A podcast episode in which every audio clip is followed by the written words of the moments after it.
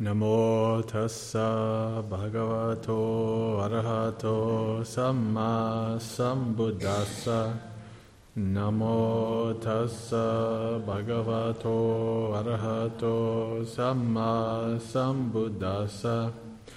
Namo tassa bhagavato arahato samma sambuddhassa. Therefore, bhikkhus, any kind of form whatsoever, whether past, future, or present, internal or external, gross or subtle, inferior or superior, far or near, all should be seen as it really is with the correct wisdom thus Netang mama, this is not mine. Neso hamasmi, this I am not. And nameso tati, this is not myself. So, welcome to the third talk in the characteristics of existence. Um, as Bhante Silananda hinted to the other day, they, uh, they gave the hardest talk to the newbie. but uh, that's okay. So um, I wanted to start out by talking definitions, right? This is, there's two aspects of the Buddhist teachings that are the absolute hardest to understand. And actually, by the end of this talk, I'm going to talk about both of them. And the most important thing to understand is the way, the way I've crafted this talk and the sutras I've used is to try to, the easiest and best way to kind of really help you to understand anatta as much as you can intellectually. The problem with anatta is that you actually don't understand it just intellectually. That's why there's lots of confusion and lots of, you know, oh, my mind, I can't understand this, right? So even though I'm going to go over all these kind of things with you guys and talk to you about the, de- the word and the definition and all these kind of things, at the end of this talk, you're not going to know anatta any better. at the end of this talk, you might be able to understand a little bit um, or develop a foundation of understanding so that you can experience it, right? So it's important to understand it intellectually, but to also know that you can't really actually understand it intellectually. You can only understand it experientially. So that's the important thing to understand when we get started. So let's talk about definitions. Anatta if you're familiar with the Pali language at all, or you've done some chanting, um, you might understand that to negate something, you put an A in front of it. Right? So, anatta. So, the word that we have to define is atta, A T T A. Right? The A N in front of anatta is the negation.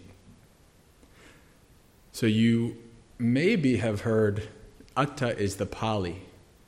The Sanskrit word is Atman. If you're familiar with Hinduism or understand the Sanskrit, then you that word might sound a little bit more familiar, the Atman. So we have to think about the time of the Buddha. In the time of the Buddha, he comes on the scene, and there's this Brahmanic tradition which forms a lot of the framework of modern Hinduism, right? We have this um, tradition that Brahma, Brahma is the creator God, right? And we have what's called Atta, right? And the goal of our Atta is to be reunited with Brahma, right? So we have this understanding. What is an Atta? Well, the definition a soul, right? A soul that, according to general belief at the time, was something that was permanent, was something that was unchangeable, and was something that was not affected by sorrow. So you have this, this culture, this belief at the time that we have this Atman. And in the Upanishads, it's described as this like little light being, like this little being, and the being is inside you. And it, when you go to sleep or when you die, the being goes away. And I guess when you wake up, the being comes back, right? So there's this concept of this atta or this atman, right? This permanent, unchanging soul. Right? And the Buddha comes along and says, ah, not atta, anatta. Okay? The Buddha comes along and says, you know that whole, you know, little glowy dude that you think that's in your body? No. no such thing. No atta. No permanent soul. And you know, I had for years, I had heard anatta defined as not self or no self. And I had not, until I came here and I heard Bhante Silananda talk, and I heard him define anatta as soullessness. And at first I was like, well, that kind of sounds silly. I mean, I've been hearing all these years people say not self or no self. But now, interestingly enough, years later, I've kind of come to the um, well, you can look in the definition. If you look up the Pali English dictionary and you look at anatta, you'll see soulless. So it is in the definition. But actually, I think, especially for people who are not uh, weren't raised Buddhist or who are coming to Buddhism as converts, I think um, that understanding it as soulless makes a bit more sense. And let me explain why. Because we have this kind of, especially if you're from the West, right, you have this kind of inbuilt, if you're a Judeo Christian background, all that kind of stuff, you have this inbuilt, like, this is me, this permanent soul. I'm just inhabiting this body thing, but there's a me. Not too dissimilar from the little Atman dude, right? There's this me who has, you know, and this me is going to go to heaven or to hell at the end or things like that. This is my soul. The soul is this is the soul is me. Everything that's me. All the, the to the little nth degree. This is my soul, right? And we use that word, you know, in all kinds of various contexts. Like they stole my soul. All of these kind of contexts, right? And when we think of a soul in a Western Judeo Christian kind of context, we think of this like permanence. We think of this everlastingness, right? And so that's why I think that it actually it's actually should be used more because no self and not self gets confusing. Actually, we're going to talk about that a little bit later because people are like, what, what, is there a difference between no self and not self and this and that and all these things? But when you understand what the Buddha is coming at, the Buddha's being in this tradition of there is this Atman, there is this Atta. And the Buddha, like he did for many things, came in and flipped it around. He says, no, anatta, soullessness, no permanent, everlasting, unchangeable being. Anatta. Right? So when we understand that, okay, now we have a little bit of a basis of where we're coming from, right? We understand the context of why the Buddha is coming out and saying what he's saying? Because this he's going against this view, this feeling, and we all have it. I mean, really look inside. We have this this innate feeling that I'm me, right? Who else could I be? Right? There's this me in here. This is me. I'm named this, and this, this is what I like, this is what I dislike, and um, you know, I like this sports team and I don't like that sports team, all these kind of things. That's me. Right? But the meditation actually starts to have you question all of that. Right? That's why anatta is something that has to be experienced, not understood intellectually. So we understand starting out that this is anatta is the negation of anything that's permanent, any kind of permanent, unchanging soul or self, if you want to use that word, right? That whatever I am now, I'm going to be the same in the next life, and the same in the next life. Or even if I'm an animal in the next life, but there's still, there's still a little Joe in that animal or something like that, right? There's still a little this in there, right? We, we even, we can't even like think about the fact that we could be something totally different in the next life because we're so attached to this body and this life and this is who I am and all these kind of things, right? So I wanted to start out, Bhante G mentioned it, and it is the second discourse that the Buddha ever made. It's called the Anattalakkhana Sutta, the discourse on the characteristics of soullessness or not self. Right? I'm not going to go through every word of the sutta here, I'm just going to kind of give you a, a general summary. But this is pretty much the place, if you want to start to understand and learn about anatta, this is the place to do it. This is, you can see it in the red books. And also, you can, uh, obviously, I'm going to you know, go through a bunch of suttas in this hour or so that I'm going to talk.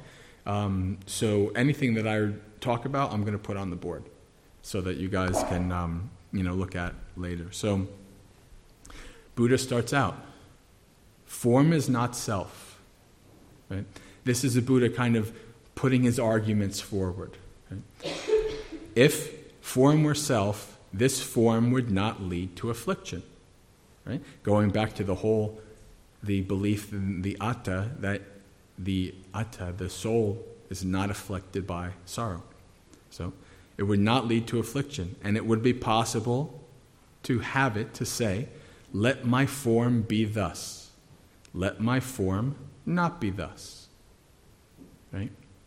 And you think about this, this is something that I pondered for a long time, and I still do. And it's like, well, what does he mean by this? Let my form be thus, let my form be, not be thus. And I'm thinking, like, we can do a lot of things with our bodies. Like, we can really kind of you know, we can tell our bodies to do this and tell our bodies to do that. You can get really strong or really graceful or whatever. You can do all kinds of things. But then I thought I understood. It's like the Buddha is saying, you know, uh, I'm like having a conversation with the Buddha, and he's like, oh, yeah, you're right. But can you do that when it counts? And I was like, oh, yeah, that's what it is. Right? When it counts. can you tell your body not to get sick? Can you tell your body not to grow old? Can you tell your body not to die? Nope. So you might have some power, you might have some, you know, control over this form. Right? But when it really comes down to it, you cannot say, Let my body be thus, let my body not be thus. You have no say in it whatsoever. Right? Of course, you can, you know, you can exercise and eat healthy and, you know, increase your chances of living longer and all these kind of things. But in the end, you're still going to get sick, you're still going to grow old, you're still going to die. That's the nature of this form, right? So the Buddha is saying, if it were self, then you could say, let my form be thus. Let my form not be thus. But because, so he continues, but because form is anatta, not self, form leads to affliction, and is not possible to have it a form. Let my form be thus, let my form not be thus. So that's one of the Buddha's first arguments for not self. And of course, anytime you hear me say, let my form, actually, the Buddha is talking about all of the five aggregates. You've heard about the five aggregates a couple times during this retreat. You're going to hear about it more during this talk. because actually, the five aggregates play such a central role in all three of these characteristics of existence. so then, after giving his initial arguments, the Buddha does some questioning. He says, Is form nicca or anicca? Permanent or impermanent. And of course, the monastics say, impermanent, Venerable Sir. right? And then it says, is what is anicca dukkha or sukha? You heard that word dukkha yesterday, right? Um, so you know what dukkha, in this context, it can mean, uh, dukkha can mean unpleasant or suffering. It can have different contexts. Sukha means happiness, pleasantness. So the Buddha is asking, is this, this thing that's impermanent, is, is impermanence happiness? Is impermanence like pleasant or unpleasant? is it suffering or not suffering? And of course, they say, dukkha, Venerable Sir. So then the Buddha says, is what is impermanent, anicca, suffering, dukkha, and subject to change, viparinama, that's that rising and falling, fit to be regarded as thus. Netang mama na eso hamasmi na meto atati, right? Is this is me, this is mine, this is myself. Buddha's asking, is that is that which is impermanent, is that which is suffering and subject to change fit to be me, myself, atta? And of course, the answer is no, Venerable Sir. right? so then the Buddha goes into this as one who sees in such a way that this form, this feeling, perception, mental formations, consciousness is anatta, they develop nibbida, they develop disenchantment. Right? The Buddha said that when he, he talked about in one sutta where when he was young and he had, he was intoxicated with health, intoxicated with youth, intoxicated with life. Right? And reflecting on old age, sickness, and death brought him, broke that intoxication brought him to understanding the reality, right? Having nibbida, disenchantment. So when you see, oh, what am I so thrilled about? It's just this. It's just a body. Why is it I'm so attached to this body? Right? So then all of a sudden now it's you're disenchanted. Doesn't mean like you hate it, like ah, I hate now I hate this body. No, it just means that you're not so enthralled with your body anymore or the bodies of other people. Right? and then once you develop nibbida, then it's viraga, dispassion. Right? And so such and so on until awakening. Right? So this was the second sutta. This is the second teaching that the Buddha gave to those first five, um, the five ascetics that he had uh, practiced with. The, and I think Bhante G mentioned, talked about this, that in the first, in the first, um, the Dhammacakkappavattana Sutta, the first discourse, one of them became awakened.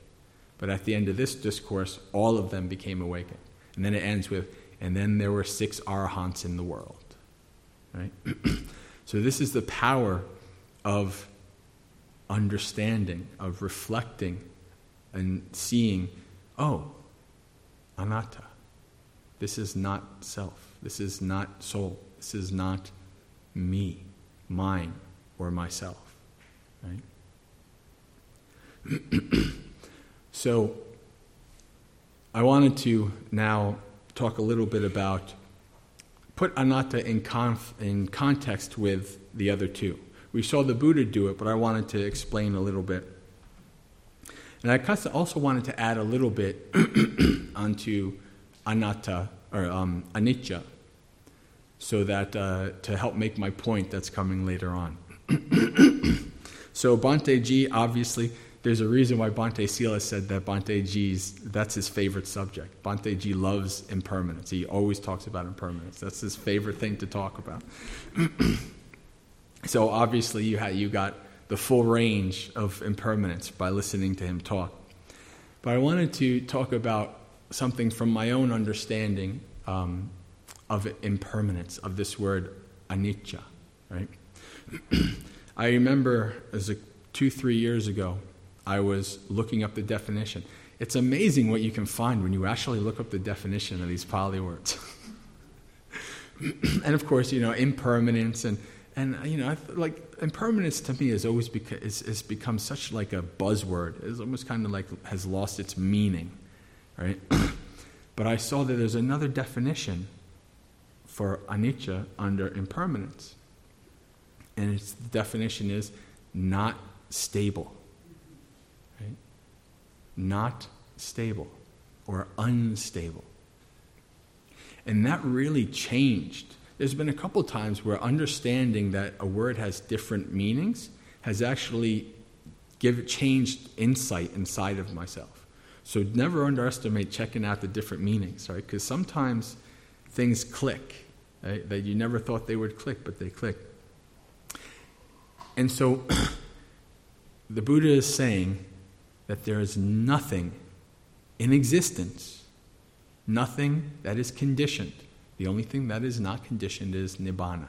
Right? So there is nothing that is conditioned that is stable. There is nothing that is conditioned that is dependable. There is nothing that is conditioned that you can hold on to and grasp and it not slip through your fingers. Right? There's absolutely nothing.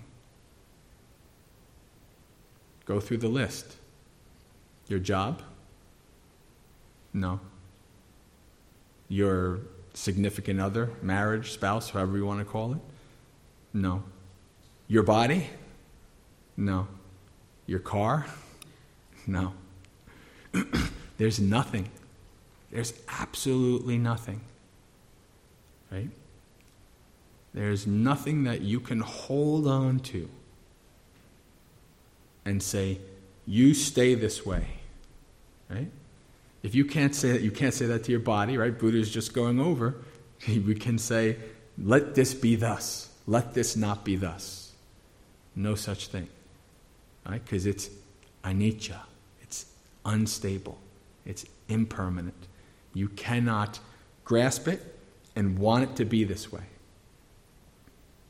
Do you know what happens when you grasp something that's unstable and want it to be a certain way? you create your own suffering. That's dukkha, right? So it is through our grasping of this things that are unstable, undependable, that we create our own suffering. Right? And if everything in existence, everything that is conditioned, is unstable, is yourself an exception? right? Is this thing, uh, this is me, is that an exception? Buddha says, no, of course not. And it, it follows logically, doesn't it? if the first, if the first, the first statement is everything is impermanent, everything is unstable, and then you go to, oh, no, but there's this permanent self, this permanent thing. No. Logically, any all of that also goes away. It's unstable. It's undependable. There's nothing that you can depend on. Right? I make a joke these days that the, the irony of going for refuge to the Buddha and the Dhamma and the Sangha is that you're going for refuge to the fact that there's no refuge. Right?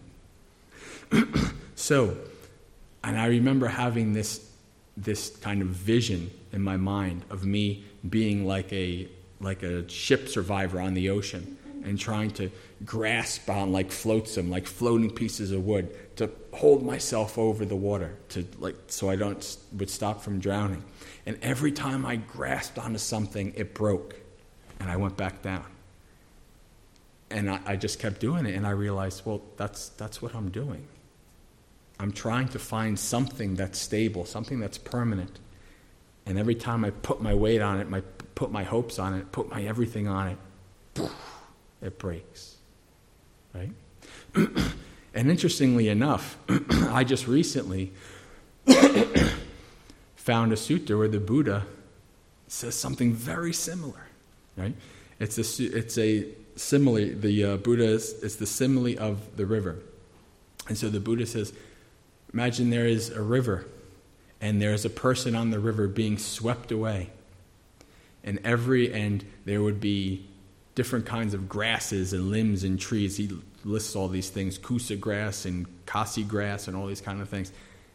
and then the person were to try to grab that grass to stop from being swept away, and then the grass would rip out and they would keep going. And so they're just trying to grasp at something to keep them from going down this river, from going to calamity. So the Buddha says they would grasp at this and then it would break and they would lead to calamity, right? so the Buddha is saying, and so the Buddha says, it's just as the same as this. This form is myself. This perception is myself. This feeling is myself. This intention is myself. This consciousness is myself, right? So the Buddha the Buddha spoke about us grabbing onto these five aggregates in the same way as somebody trying who's going towards calamity and is trying to use these things to help him but they keeps breaking right there's no there's no nice stable firm branch that you can hold on to right because we're grasping towards all of these things that are unstable that are impermanent that are cannot give you what you want Right? There's a wonderful quote from a monk called Ajahn Brahm, one of my the most important quotes of my early days in Buddhism, and he says, "Suffering is asking from the world what it cannot give you." Right. So we want things to be permanent. We want things to be stable. We want things to be all in such a way. We don't want to grow old. We don't want to get sick. We don't want to die. We don't want any of this stuff to change. I like me. I don't want. I, I don't want to change. Right. Not many people say that. Some people do. But, you know, all these kind of things, right? or I want this part to change, but not this part, right? We have, we have all these things. This is what we try to we try to control and say, okay, this is this, and then life laughs at us, and you know we're thrown in a river, right? Trying to grasp, trying to control, trying to this is this, this is this, right? So this is a very important simile to understand, right? To understand this not self. Right? We're going to go into, um, after one last small simile, we're going to go into understanding what is identity. There's another, this actually is a much more famous simile um, in terms of not self. Um, that the Buddha, I've heard this many, many times before I heard this other one. And so the Buddha says, suppose people were to just come into these woods, this woods at Savatthi, and start taking away grass and leaves and limbs and everything, would you say, Oh no, stop them, they are taking away myself? And the Buddha says, and they say, No, of course not. Well, so the Buddha, the Buddha says, This is such is the same with the aggregates, such the same. Oh no, they are taking away myself. because this is not why no, and he said, Why would you why would you say that? Because those leaves are not myself. Right? So anything that we say is myself, me, mine, myself, then when it's taken away, suffering. If it's not me, mine, myself, oh, it's just a bunch of leaves. Who cares? Oh, that per- I don't care about that person. You can take them away. right? So it's that it's that attachment to this is me. This is mine. This is mine. Right? This is myself. That is, when we do that, that's when we create suffering. When we don't, you don't care about the leaves and everything that's on the ground. Leaves, unless, you know, they catch fire or something, then you have to worry about it. But, but otherwise, it's just leaves. Could you imagine thinking about this body and this mind just like the same you would think about the leaves? It's just a body. It's just the mind, right? I can't yet. right? Um, I have glimpses of it, but I, you know, that's actually understanding, not self. And you don't understand fully not self until you're awakened. So that's the way it is. now, what is identity? Okay? You know what the most commonly asked question in all of Buddhadom is? at least for people who are coming to Buddhism who don't know, you know what? I've heard this, I've heard this question asked probably six or seven dozen times, and I've answered it at least a couple dozen times now in the four years that I've been sharing Dhamma. People ask, well, if there's a, and I bet you somebody probably already wrote it, and they won't have to. People ask, well, if there's no permanent soul, then what gets reborn? Right? What is identity? What is this? And so the Buddha is asked by um, Sariputta identity. Identity. What is identity? Right? And the Buddha's answer dukkha. Do you remember the definition of dukkha? Birth is dukkha, old age is dukkha, or aging is dukkha, right? Death is dukkha, sorrow, lamentation, pain, grief, and despair, yada, yada, yada. In brief, the five aggregates subject to clinging is dukkha. What do you think identity is? The five aggregates subject to clinging. The Buddha is asked, What is identity? Form subject to clinging, feeling subject to clinging, perceptions subject to clinging, mental formation subject to clinging, consciousness subject to clinging.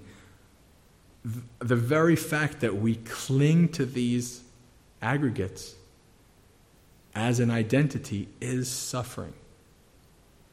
That's identity. That's Buddha's answer. What is this identity? Five aggregates subject to clinging. Pretty shocking, huh? The five aggregates subject to clinging. So your identity is in itself tied up with suffering. It is built on dukkha. It is dukkha.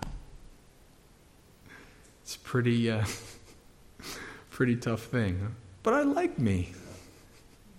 How can I be suffering? I do really good things.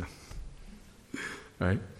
But this is this understanding that the Buddha is connecting identity view, identity with the five aggregates. Right? And we don't just have five aggregates. An awakened being just has five aggregates? Because they've let go of their five aggregates. They're no longer clinging. They're not subject to clinging anymore. They've abandoned clinging. So they're simply just five aggregates. You ever meet one of these uh, one of these people like in Buddhist circles where they go around and they're like, these five aggregates are hungry. These five aggregates are thirsty. I, I, I have honestly met people who say that, and I was like, oh my God. wow. Uh, I mean, they're not exactly wrong, but you know, this is called this is called missing um, convention. Right? Even the Buddha said I. just because he didn't believe that there's an I doesn't mean he used he didn't use convention, right? So we understand these five aggregates, right? The five aggregates that are so important in understanding the three characteristics of existence, right? But we have aggregates subject to clinging. Awakened beings don't. So we have identity. Awakened beings don't. Right? They don't have aggregates subject to clinging. They've abandoned identity. now, the Buddha is asked, well, how does identity come to be? One takes form as self. There's a whole list, because you could tell some people were really trying to lawyer this, trying to find a self. One takes form as self, or self in form or for where is it? I don't even remember all of them, but it's like all uh, right or self-possessing form, form as in self, or self as in form, right? They're trying to figure out, yeah, there's a self somewhere, right? There might not be a self in, in this arm, but there's got to be a self somewhere, right? The Buddha is very clear across the board. Any kind of attaching to the aggregates as self is how identity comes to be. Right? You're born. Oh, this is myself. Okay. Right? know, your parents give you a name. Right? Oh, this is me. Right? And you can see, it's interesting, like in the Buddha, when the Buddha sees his past lives, he says, in this past life, this was who I was, this was my clan, this was what I liked, this is what I disliked, this was my pleasure, this was my pain. All of these things over and over and over and over again. Right? He's able to see all of these things. Right? And all of this regarded as self before becoming awakened. Right? This form is me. This form is my. I am creating this identity. You know, there's two great words that uh, I really love in the Pali. One is manyati, and the other is papancha. Manyati means to um, conceive, right? To create. One, I, I, think, I think the Buddha, I haven't confirmed this yet, but I think the Buddha does some, some uh, I don't know what the word you'd call, like double meaning joking when he uses this word, because there's another way you can define manyati imagination, right? You are imagining, you are creating, you're conceiving. The other is papancha. Right? Papancha means to proliferate. So you create and then you proliferate. Right? And the Buddha says the one who conceives, Mara has one. And one who does not conceive, Mara cannot find. Right? So in conceiving, in that creation, we create our suffering, right? But we build up. We create. You know, I don't. This similar. This doesn't always work for everybody. But I was a big video gamer, Uh, and especially I used to love doing like Dungeons and Dragons and things like that. And you create your character, who you're going to be, your valiant hero, right? And so you create their all their stats and their backstory and all these kind of things. And it clicked on me a couple years ago. I was like, oh, that's what we do. That's what that's what this is. That's what your, your driver's license says, such and such, such and such. You're a character. You've been created. Not just by you, but by the you know, parents, the people around you, the society, all these things. That's what we do. We create. I like this. Like I remember when I was young, because I didn't outwardly get angry, I would be like, I developed this, I papanchad and conceived this thing that I'm not an angry person, right? then years later, I'm in with my therapist, and my therapist says, You do know that sarcasm is anger, right? And I'm like, Oh, I'm the most sarcastic person I know. and then I realized, Oh, I have lots of anger, right? But I created this, this character that I wasn't the angry person. Even when there would be fights and arguments, and I'd try to calm everybody down, and my sisters nicknamed me Switzerland and all these kind of things. and I would be like, you know, so I'm not an angry person yeah, there's anger in there. there's no doubt there's anger in there, right? But so we create and we build this character. Right? If, you, if you're not a video gamer, you can think of it like a movie character or whatever, like you're writing a story. It's the same thing. Right? We create and we build this. And this is how this comes to be. This is me. This form is me. This feeling is me. Right? Identity view comes to be. And actually, the Buddha says that uh, all of the various views stem from identity view. Right? First, there's identity view. Then there's like you know, you know in the suttas, there's 62 kinds of views. You know, and uh, the world is infinite. The world is is finite. You know, the the the soul. You know, there's a soul. There's not a soul. There's a, this. You exist after death. You don't exist after. All of these things. All of that stems from the initial beginning of identity. Once identity is gone, once that's been abandoned, then there's no need for all these views. All of them have been abandoned. And so the Buddha, there's a wonderful sutta. If there's one thing that you remember from everything that I said, you remember this sutta. It's called Bhara Sutta, the burden. The Buddha says, I shall teach you of the burden. I shall teach you of the burden, the burden carrier, picking up of the burden, laying down of the burden. What's the burden? We've been talking about it. The burden is suffering. The burden is the five uh, aggregates subject to clinging. That's the burden. Who is the carrier of the burden? The person, the identity. You are picking up the burden like the mighty Atlas holding the world over the shoulder. Sound familiar? Right? Lay down the burden. Right? So you're picking up the burden. You're picking up the five aggregates subject to clinging. And that's what the um, picking up the burden is craving. Laying down the burden is nibbana or nirvana, letting go. Right? So, this simile of the burden and picking it up and laying it down. Right? So, every time you sit down to meditate, if you remember, lay down the burden, at least for a little bit, you can lay it down. But then your mind gets all scared. I'm not ready to lay the burden down for good yet. I like all this stuff. Right? And then you're like, okay, okay. The first time, the guided meditation I taught you guys is what I practice. It's what I developed in my own practice over years. And I remember the first time I was like, okay, Jay, lay down the burden. And my, my mind's like, I don't want, I'm too scared. And I said, it's okay, you can pick it back up later. Oh, okay, if that's okay, then yeah, sure. As long as I can pick up my suffering again. And I'm like, you're not ready to let go yet, are you? I guess not. right? So, with this simile, this shows you this is what we do. We pick up the burden. We don't know any other way. We don't know how to do something otherwise. And it takes a lot to learn how to let go of the burden. We're not there yet. And so the Buddha says, whatever is not yours, abandon it. What is not yours?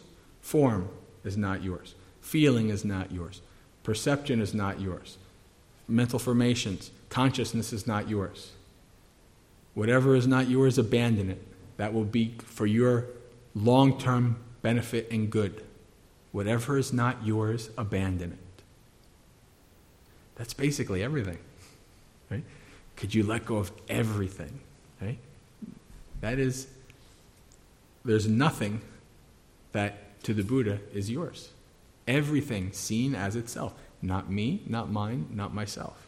So, whatever is not yours, abandon it. And not only form, feeling, mental percep- uh, perception, etc., but also the I is not yours. I consciousness is not yours. Right? Um, forms are not yours.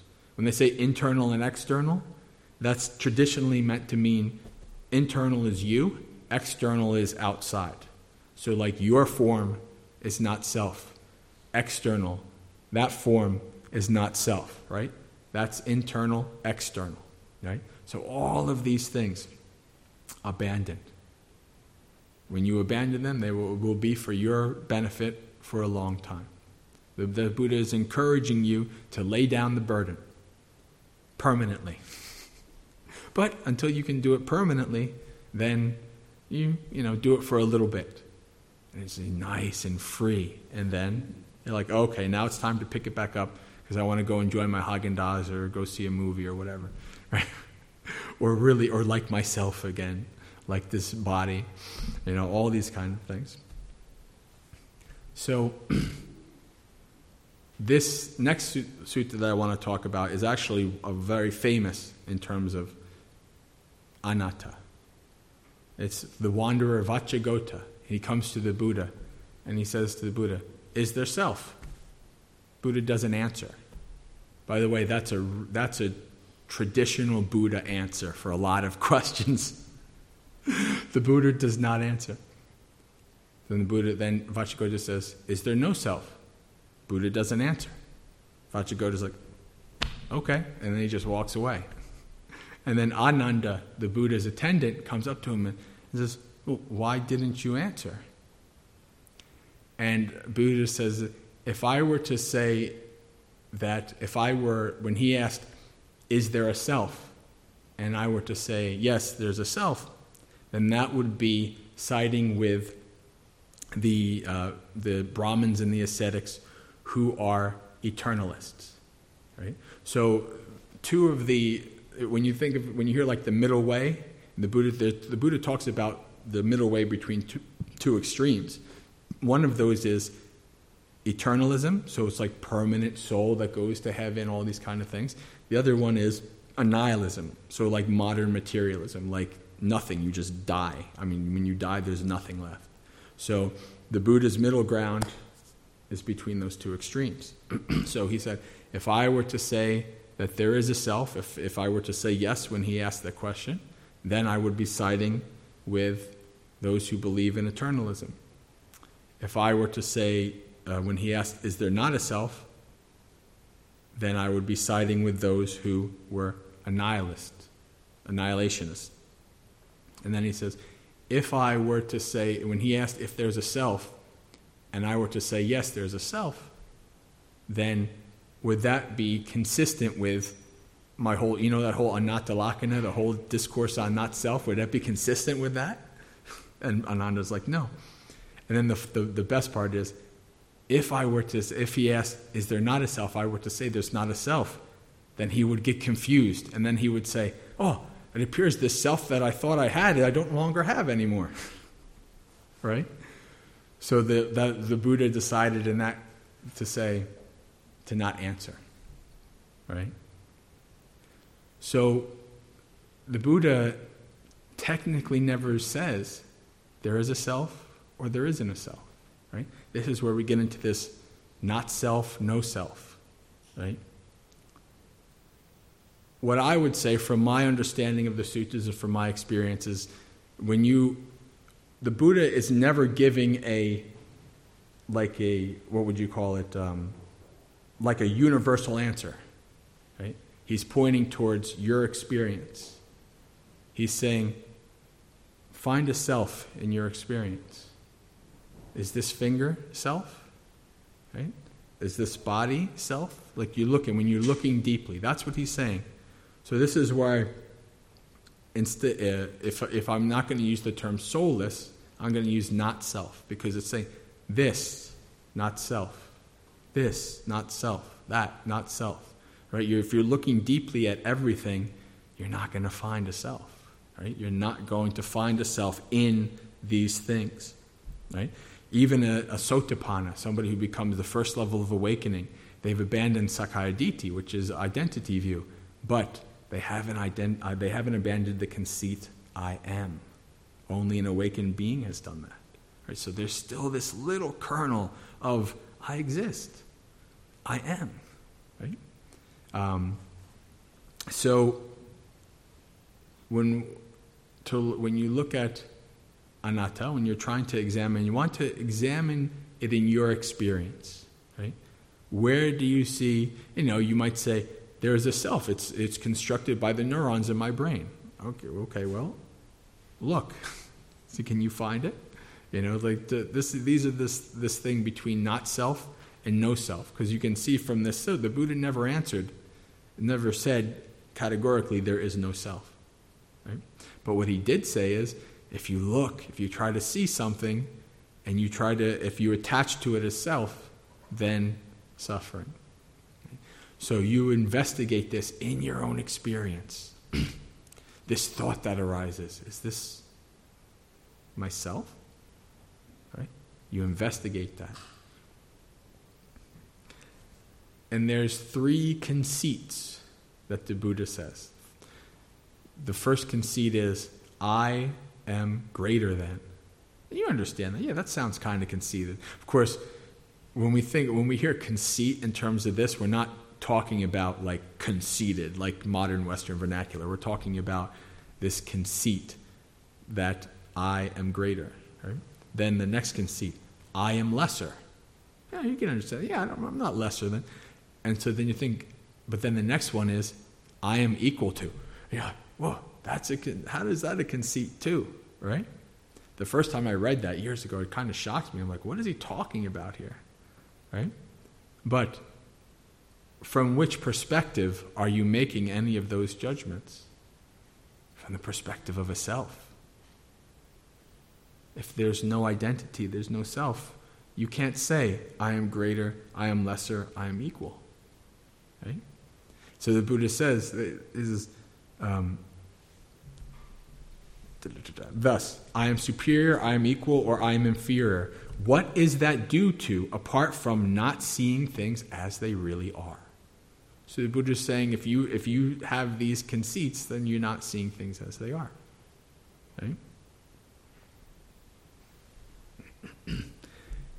And so the last section I wanted to go over is the cross section between the two hardest things anatta and dependent origination.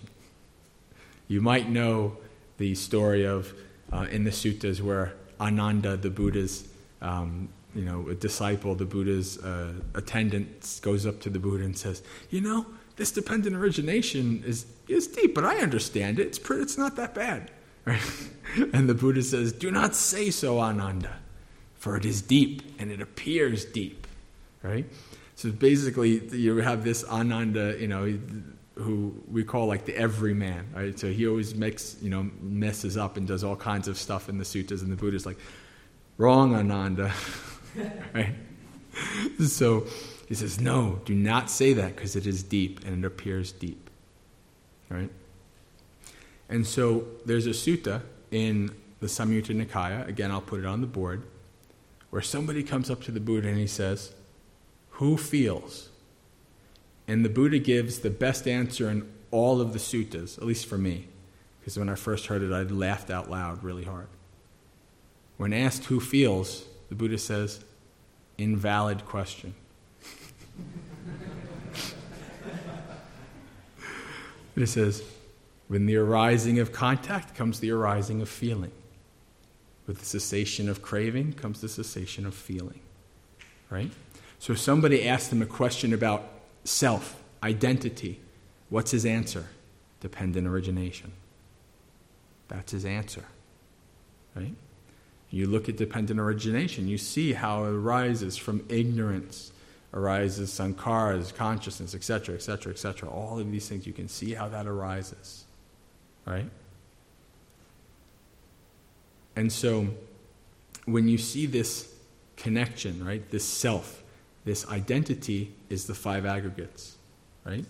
This identity is conditioned, right? This body, these aggregates are conditioned. It's all conditioned. It's all, what would you say? Processes, right? This who feels. There's no who. It's a process. It's dependent origination. Right? With the arising of this comes the arising of that. With the cessation of this comes the cessation of that. That's the Buddha's answer when you ask, who feels? Who thinks? Who does this? Who does that? Right? The answer is that. Right? The answer is so when somebody, when you say, well, what are we then? I think it's not too far off of a, uh, of a jump to say, we is a process. Right? Conditionality, right? Con- dependent origination. We, we think of it as kind of like uh, one thing leads to one thing, right? Cause and effect. But really, what it is is a spider web of innumerable, innumerable amounts of things leads to a spider web of innumerable amounts of things. There's no way that you can just see it as one to one. Right? So there's so many processes, so many things being conditioned that are arising and ceasing, arising and ceasing, rising and ceasing, right? That are anicca, right? And can you try to you're trying to grab that? Oh, uh, no, don't go away. You're trying to grab all these things, all these processes going and saying, okay, this is me and this is how it should be, and this is how it's going to always be, and you better stay just like that. You can't even do that to a pet. You'd be like, no, you stay right there, right? and then they're just going to go away and go do all kinds of things, right? But that's what we want to do. We want to grasp, somehow grasp this process, these processes, and try to, you know, focus them and control them down to this is me, this is myself, right? I wanted to end with a um, personal story. I wanted to end with the first time, I guess what I would say is the beginning of my delving into not self. One thing that I found, and I think that's important to understand, it's not like one day you're like, oh, I have this self, and then the next day, you're like, oh, I don't have a self. This is great. Whoa. It's not like a eureka moment. It's actually like the, what, what I describe it as is here's a big iceberg, and here's a little pick, and you're just kind of going. And as you practice, just little pieces of that iceberg are being knocked out. Oh, oh, I thought that was self, not anymore. but this still is self. And what happens? What's in the middle of an iceberg, right? When you break through, it's, it's nothing. It's just water. It's empty, right? So that's this, this self, right? That's this.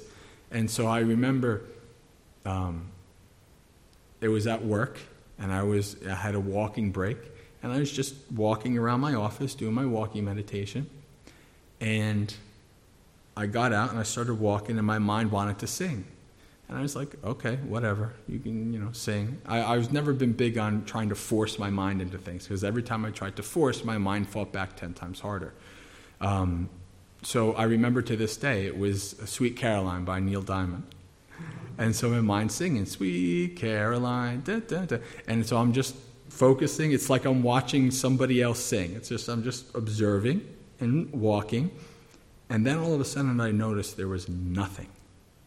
There was nothing in my mind at all.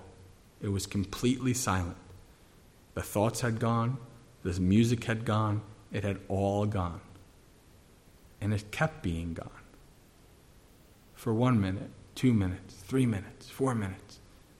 And I'm kind of like, what is going on? What, but wait, wait, what, what, who? What? I'm like, going like, this is, this is me, right? This is me thinking, isn't it? But w- what were those?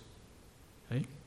That kind of detachment, that was like my first rip into realizing, oh, those thoughts that arise are not me. I don't have to identify with those thoughts. Just because they arise doesn't mean they arise and they say an impulse arises and says, go and punch that person in the face.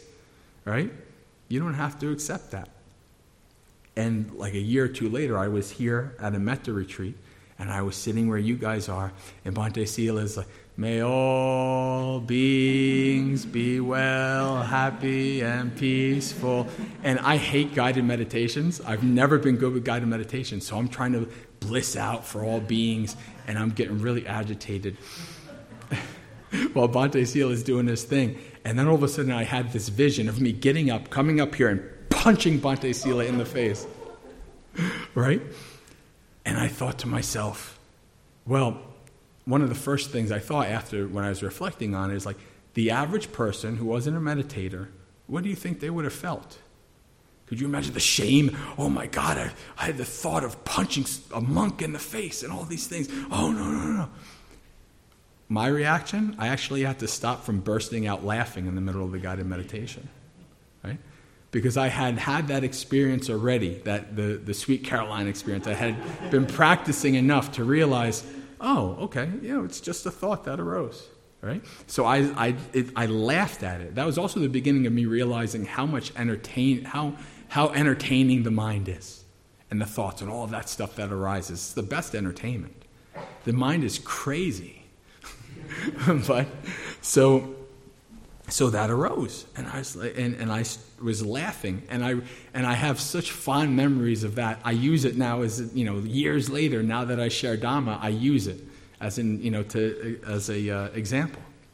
Right? Me getting up and i love bhante sila. I have so much metta for bhante sila um, he was such an important part of my early days at bhavana and things but i remember vividly that image because my, my mind was like, okay, how are we going to end it? This is how we're going to end it. Boom! right? So, this is, so you start to understand, okay, I don't have to identify with that. This thought that is arisen, this mind state that's arisen, right? And so, the more you practice, the more you delve deeper into your mind, you start to see these, all these processes, all this stuff. Oh, you know, so anger arises, and you know, it's not like something arises, you're not repressing it, you're not denying that it exists. That's not what you're doing. But you're understanding, okay, this is arising, but I don't need to get wrapped up in this. I don't need to accept this as me, as mine, right? And actually, that's a freedom. That's so peaceful. It's a, oh, oh man. I don't, you mean I don't, I don't have to be tied down by this? But interestingly enough, years later, the last couple years, this is where dependent origination comes in because as I've been delving into dependent origination, you know, eh, gaining insights into it, and I realize, oh, wait, you know, those thought, all those thoughts and all that stuff that arises unbidden, you don't have to identify it as yours. That's true. But you actually did create them. You set the groundwork for them to arise. So a thought arises, you like it, you get wrapped up in it, you feed it, you papancha it, and then you set it's like pushing a kid on a swing. You push it and it goes forward and it has energy and it comes back around and it comes back into your mind again. And you like it and you push it further and it comes back around. So you actually keep feeding it and then it grows, right? And it gets and that's how actually you are creating your mind, right? So then you once you realize the first step is to realize, okay, this is I don't have to accept this as mine. I don't have to allow it to have power over me.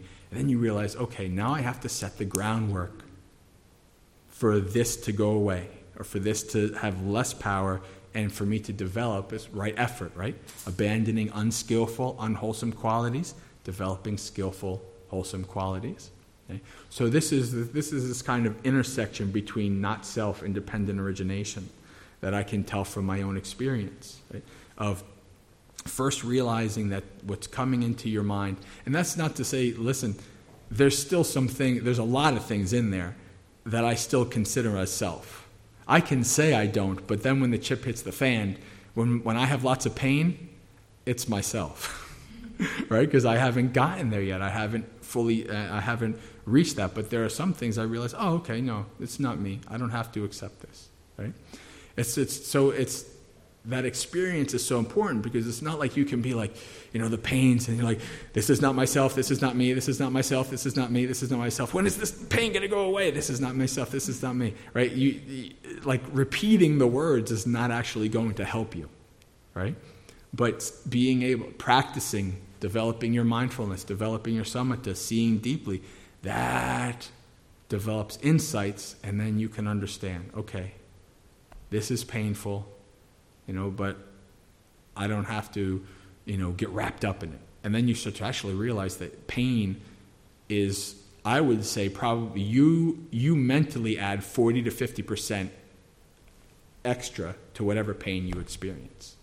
When you have the experience of experiencing pain without all the extra mental junk, it's actually not as bad as you know as as it was initially, right? Because you've been able to okay, this is not, I've, I've, you've been able to detach, you're investigating, and you're not wrapped up in this, oh, this is my pain, and this is my leg, and this is this, and this is that. All of that is gone. It's just simply pain. And then you can reflect on it and then deal with it and do, you know, do whatever you need to do. That doesn't mean you'd be like, oh, this is just pain, and you're just like walking around and your body's falling apart. No, you have to take care of things and stuff like that, but you the, the mental attachment, the mental leash that you have to that pain has been severed, at least temporarily. So now let me end with some quotes. The first The noble ones have seen as happiness the ceasing of identity. This view of those who clearly see runs counter to the entire world. What others speak of as happiness, the noble ones say is suffering. What others speak of as, uh, speak of as suffering, the noble ones know as bliss. It's a wonderful quote, huh? And now this is the end of the Bhara Sutta. The five aggregates are truly burdens. The burden carrier is the person. Taking up the burden is suffering in the world. Laying the burden down is blissful. Having laid down the heavy burden without taking up another burden. Having drawn out craving at its root. one is free. Okay, friends, so that is my talk on anatta. And uh, we can, uh, if you have any questions, you can put them in the box and we'll answer them at 7. And uh, take a break and come back to meditate. Sadhu, sadhu, sadhu.